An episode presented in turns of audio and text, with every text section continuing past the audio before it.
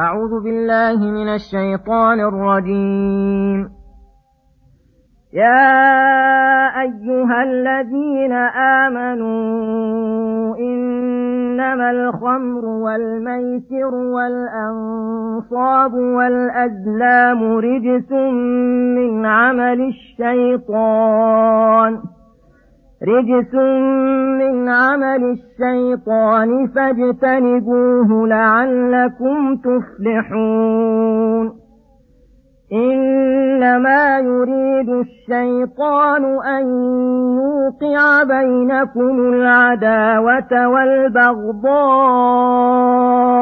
في الخمر والميسر ويصدكم ويصدكم عن ذكر الله وعن الصلاة.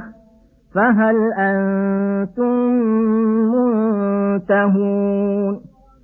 وأطيعوا الله وأطيعوا الرسول واحذروا.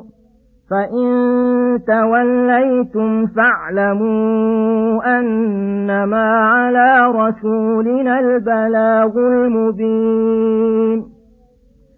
ليس على الذين آمنوا وعملوا الصالحات جناح فيما طعموا إذا ما اتقوا وآمنوا وعملوا إذا ما اتقوا وآمنوا وعملوا الصالحات ثم اتقوا وآمنوا ثم اتقوا وأحسنوا والله يحب المحسنين.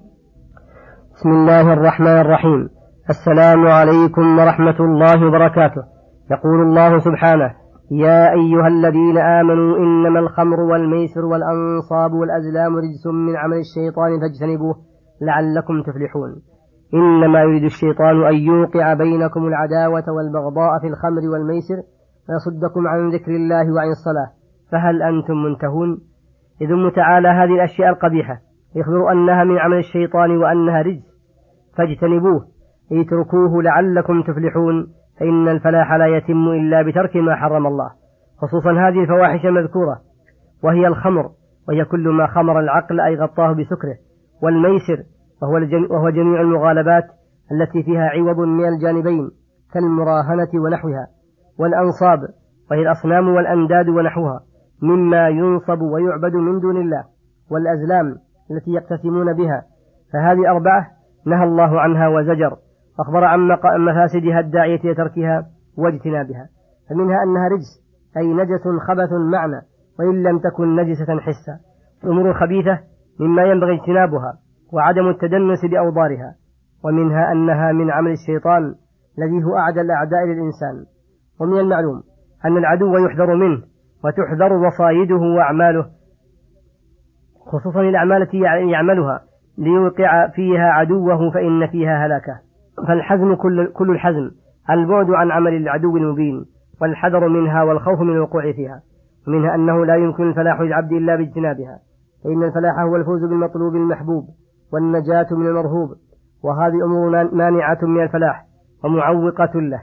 ومنها أن هذه موجبة للعداوة والبغضاء بين الناس والشيطان حريص على بثها خصوصا الخمر والميسر ليوقع بين المؤمنين العداوة والبغضاء. فإن في الخمر من انقلاب العقل وذهاب حجاه ما يدعو إلى البغضاء بينه وبين إخوانه من المؤمنين. خصوصا إذا اقترن بذلك من أسباب ما هو من لوازم شارب الخمر فإنه ربما أوصل إلى القتل. وما في الميسر من غلبة أحدهما للآخر وأخذ ماله الكثير في غير مقابلة ما هو من أكبر أسباب العداوة والبغضاء. منها أن هذه الأشياء تصد القلب وتبعد البدن عن ذكر الله وعن الصلاة اللذين خلق لهما العبد وبهما سعادته. فالخمر والميسر يصدانه عن ذلك أعظم صد ويشتغل قلبه ويذهب ويذهل لبه في الاشتغال بهما حتى يمضي عليه مدة طويلة وهو لا يدري أين هو. فأي معصية أعظم وأقبح؟ من معصية تدنس صاحبها وتجعله من الخبث وتوقعه في أعمال الشيطان وشباكه. فينقاد له كما تنقاد البهيمة الذليلة لراعيها وتحول بين العبد وبين فلاحه وتوقع العداوة والبغضاء بين المؤمنين وتصد عن ذكر الله وعن الصلاة. فهل فوق هذه المفاسد شيء أكبر منها؟ ولهذا عرض تعالى على العقول السليمة النهي عنها عرضا بقوله فهل أنتم منتهون؟ لأن العاقل إذا نظر, إذا نظر إلى بعض تلك المفاسد انزجر عنها فكفت نفسه ولم يحتج إلى وعظ كثير ولا زجر بليغ. ثم يقول سبحانه وأطيعوا الله وأطيعوا الرسول واحذروا فإن توليتم فاعلموا أنما على رسولنا البلاغ المبين. طاعة الله وطاعة رسوله واحدة. فمن أطاع الله فقد أطاع الرسول. من أطاع الرسول فقد أطاع الله. وذلك شامل للقيام بما أمر الله به ورسوله من الأعمال والأقوال الظاهرة والباطنة الواجبة والمستحبة المتعلقة بحقوق الله وحقوق خلقه والانتهاء عما نهى الله ورسوله عنه. كذلك. وهذا الأمر أعم الأوامر فإنه كما ترى يدخل فيه كل أمر ونهي ظاهر وباطن. فقوله واحذروا أي من معصية الله ومعصية رسوله. فإن في ذلك الشر وخسران مبين فإن توليتم عما أمرتم به ونهيتم عنه فاعلموا أنما على رسولنا البلاغ المبين. وقد أدى ذلك. إن اهتديتم فلأنفسكم وإن أسأتم فعليها. والله هو الذي يحاسبكم والرسول قد أدى ما عليه وما حمل به. ثم يقول سبحانه ليس على الذين آمنوا وعملوا الصالحات جناح فيما طعموا إذا ما اتقوا وآمنوا وعملوا الصالحات ثم اتقوا وآمنوا ثم اتقوا وأحسنوا والله يحب المحسنين. لما جاء تحريم الخمر والنهي الأكيد والتشديد فيه تمنى أناس من المؤمنين أن يعلموا حال إخوانهم الذين ماتوا على الإسلام قبل تحريم الخمر وهم يشربونها فأنزل الله هذه الآية. أخبر تعالى أنه ليس على الذين آمنوا وعملوا الصالحات جناح أي حرج وإثم فيما طعموا من الخمر والميسر قبل تحريمها. ولما كان نفي الجناح يشمل المذكورات وغيرها قيد ذلك بقوله إذا ما اتقوا وآمنوا وعملوا الصالحات أي بشرط أنهم تاركون للمعاصي مؤمنون بالله إيمانا صحيحا موجبا لهم عمل الصالحات ثم استمروا على ذلك وإلا فقد يتصف العبد بذلك في وقت دون آخر.